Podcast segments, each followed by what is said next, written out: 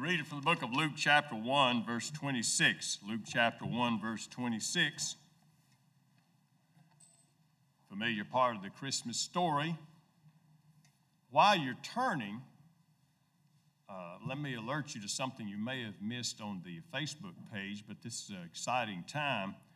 Uh, Wednesday night, uh, our teenagers had their Christmas party, the first meeting that they've had back in the new youth building. Now, it's, it's not all ready yet, but that's the only place they could have the Christmas party.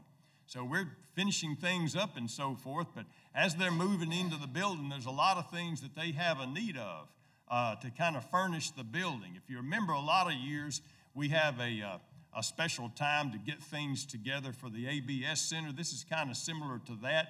Uh, Brother uh, Garrett and Courtney, and they put together a wish list of some things they'd want for the new building. So you go to the Bristol Baptist Church Facebook page, uh, and I think they even have, uh, they're registered somewhere. And I've got people that are out of state that's already started ordering stuff to help out. So you don't be left behind on this.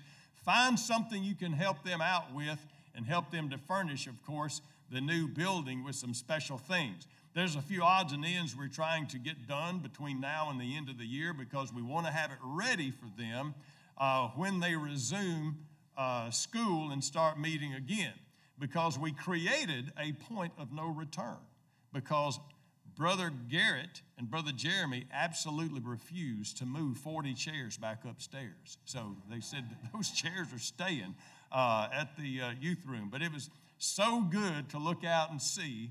Uh, they had the fire pit going. Uh, kids were playing ball on the ball goal. Uh, those teenagers drug that ball goal all the way back there to make sure they, they were playing on it here before I went into adult Bible study and got out of adult Bible study. They were playing on it back there. And uh, they, they drug that big ball goal back there and having a great time. I'm excited about this. I'm excited about the youth room. I'm excited about our youth program. And of course, this is a twofer. Not only it gives them a wonderful place to meet, it frees up some room that we so badly needed here in the building for the Awana program. So I am thrilled that we've uh, come to this point where we can actually start using the building. You help them out with the items that they might need. Luke chapter 1, beginning in verse 26, would you stand as the scriptures read, please? Now, in the sixth month, the angel Gabriel was sent by God to a city of Galilee named Nazareth, to a virgin betrothed to a man whose name was Joseph, of the house of David. The virgin's name was Mary. And having come in, the angel said to her, Rejoice, highly favored one, the Lord is with you. Blessed are you among women. But when she saw him, she was troubled at his saying, and considered what manner of greeting this was. And the angel said to her, do not be afraid, Mary, for you have found favor with God. And behold, you will conceive in your womb and bring forth a son, and shall call his name Jesus.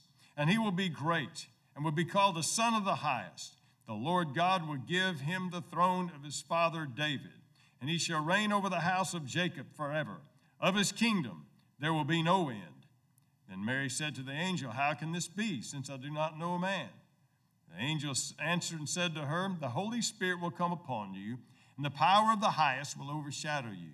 Therefore, also that Holy One who is to be born will be called the Son of God. Now, indeed, Elizabeth, your relative, has also conceived a son in her old age. And this was now the sixth month for her who was called barren. For with God nothing will be impossible. Then Mary said, Behold, the maidservant of the Lord. Let it be to me according to your word. And the angel departed from her. Now Mary rose in those days and went to the hill country with haste to a city of Judah and entered into the house of Zacharias and greeted Elizabeth. And it happened when Elizabeth heard the greeting of Mary that the babe leaped in her womb, and Elizabeth was filled with the Holy Spirit. And she spoke out with a loud voice and said, Blessed are you among women, blessed is the fruit of your womb. But why is this granted to me that the mother of my Lord should come to me? For indeed, as soon as the voice of your greeting sounded in my ears, the babe leaped in my, leaped in my womb for joy. Blessed is she who's believed, for there will be a fulfillment of those things which were told her from the Lord. Let's pray together. Father, we thank you for your word. We thank you for this story, and it's much older than 2,000 years old the story of the ages of your sending a Savior to lost man. Father, as we celebrate the Christmas season, let us always celebrate the arrival of Jesus to live among us as one of us. But Father, let us never lose sight of the cross. That was all part of your plan to bring redemption and salvation to lost humanity. And I ask that all of us here would know the reality of that gift in our lives. It's in Jesus' name we pray. Amen. You may be seated. One thing we notice here, if you read through this passage of Scripture, after reading, of course, through the earlier verses of the book of Luke, is this. First point we notice as we look at the greeting of Gabriel to Mary God always has his eye on his people everywhere. Now, I noticed, I mentioned, of course, the preceding verses in that we read a couple of weeks ago that God had always heard the prayer of Zacharias, as in verse 13. Zacharias, of course, though he was in Jerusalem at the temple at the time the angel came and spoke to him, Zacharias and his wife Elizabeth lived in an unnamed little town in the hill country of Judah. An unnamed little town. It doesn't even mention the name of it. It was such a, a small place.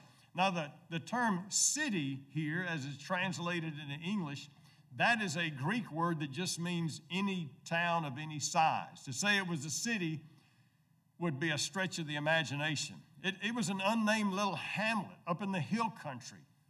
And so we realize God heard the prayer of Zacharias and Elizabeth for years and years and years, even though they were out of the mainstream. But look close at the verse we read in verse 26. Gabriel was sent by God to a city of Galilee named Nazareth.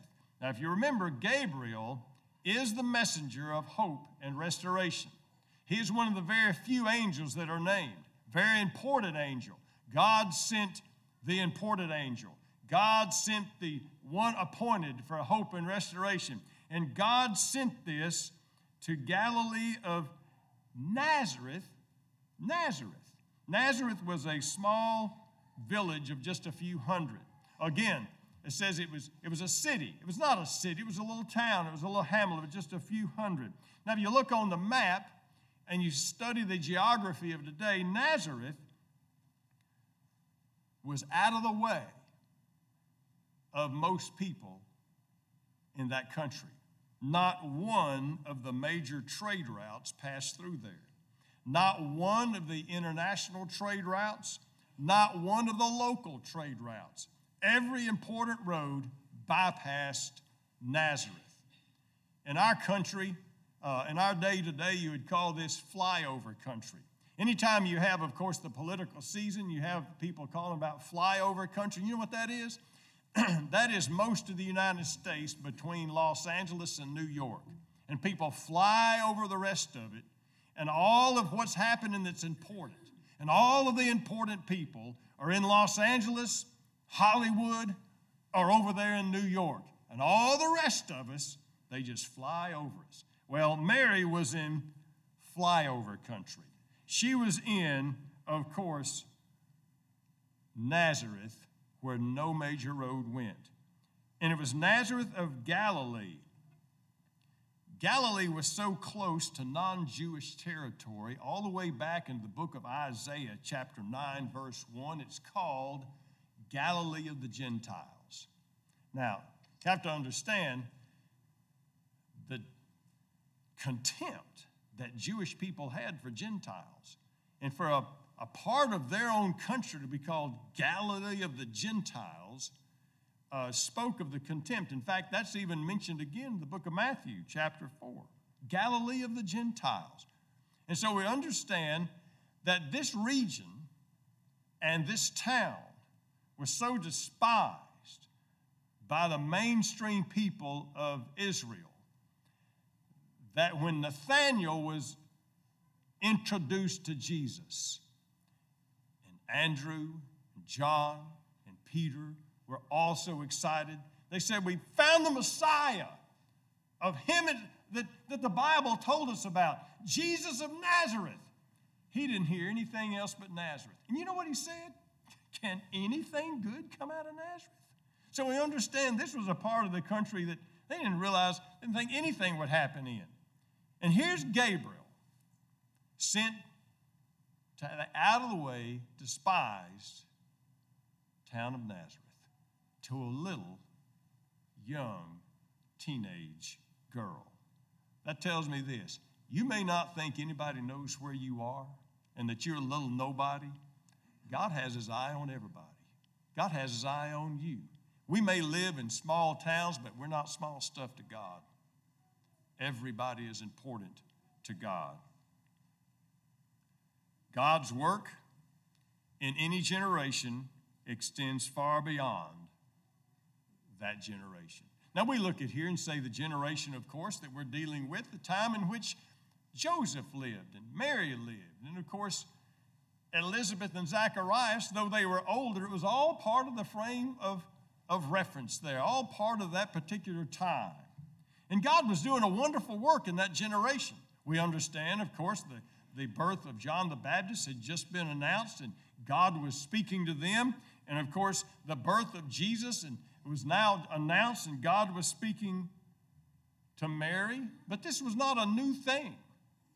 Two things we notice. First of all, the wonderful event of the virgin birth was promised 700 years before. In the book of Isaiah, chapter 7, verse 14, the Lord Himself will give you a sign. A virgin will conceive and bear a son, and you call his name Emmanuel. The Lord Himself will give you a sign. And what is this sign? It will be a miraculous birth. A virgin shall conceive. And now the angel comes to Mary and explains to her that she's going to have a child. She said, I, I don't know how this is going to happen because I'm not married yet. I've never been with a man yet. How's this going to happen? He explains to her the wonderful miracle, the virgin birth of Jesus. This was not a new thing that came up out of the blue. 700 years before, God announced that. And of course, he says, and you'll call his name Jesus. And he will be great and will be called the Son of the Highest. And the Lord God will give him the throne of his father David. He will reign over the house of Jacob forever and ever, and of his kingdom there shall be no end. Well, this is wonderful things that we see about Jesus.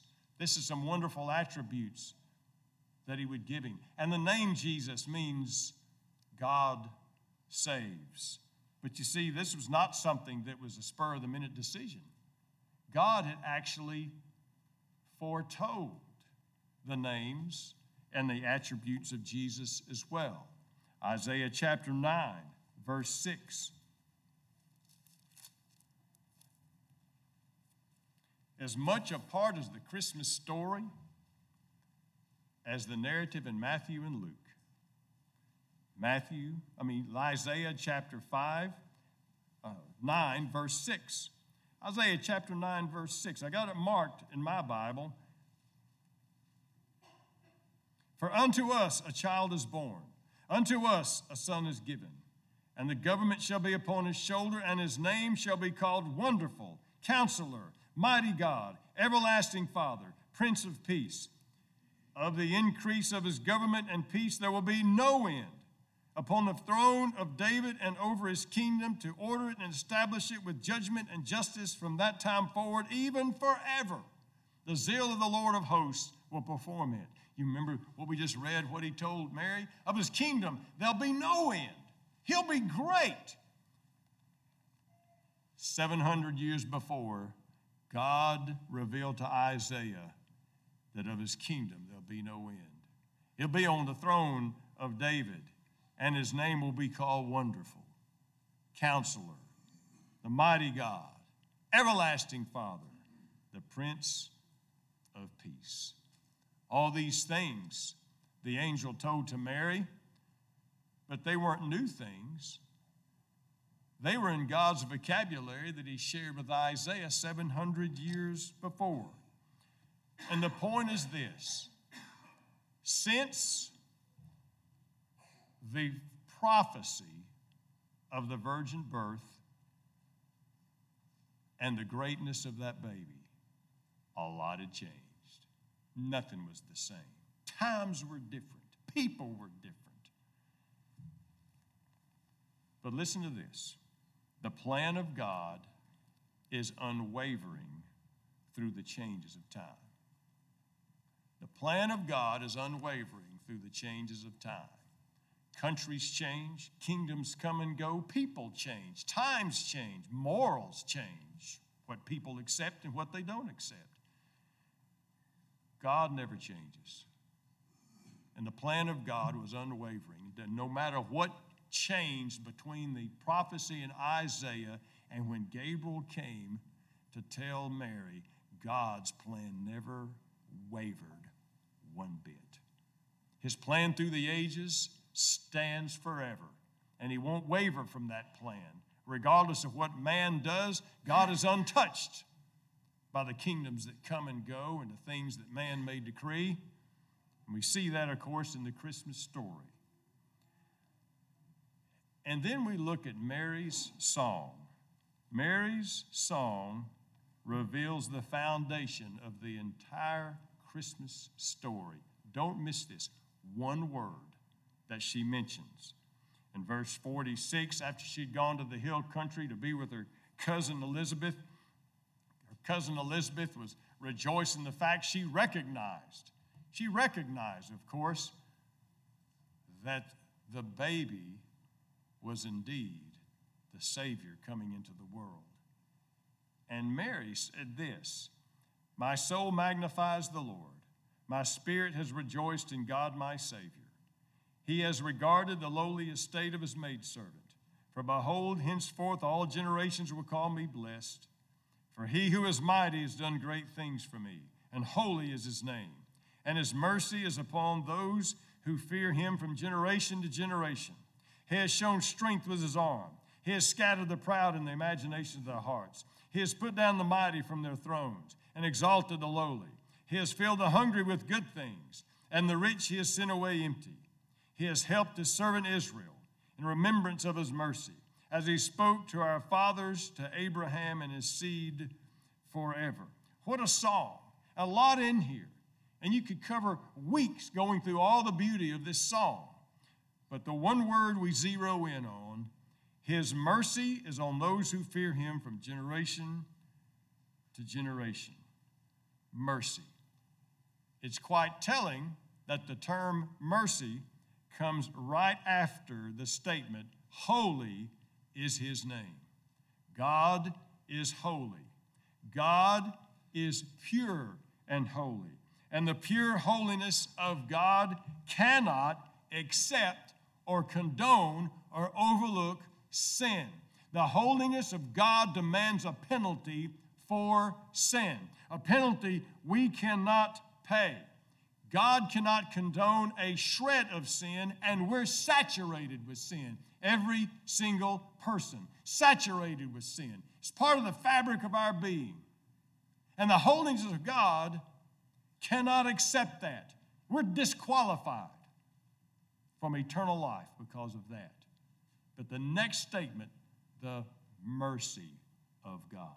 You see, God, in His mercy, saw our pitiful state and developed a plan to bring forth a Savior so that we can have hope in our hopeless situation. That's the foundation of the Christmas story.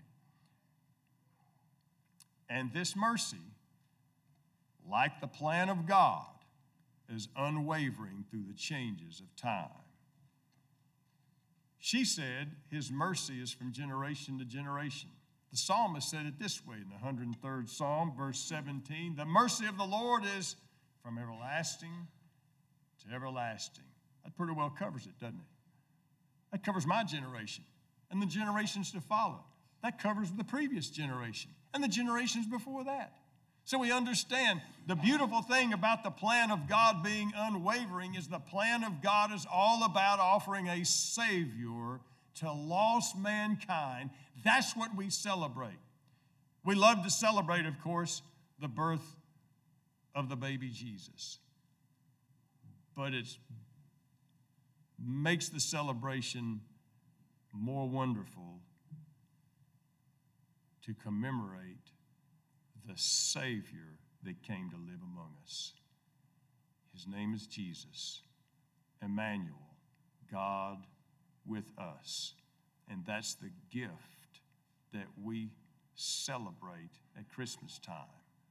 The mercy of the Lord from generation to generation includes my generation, your generation, because we need it.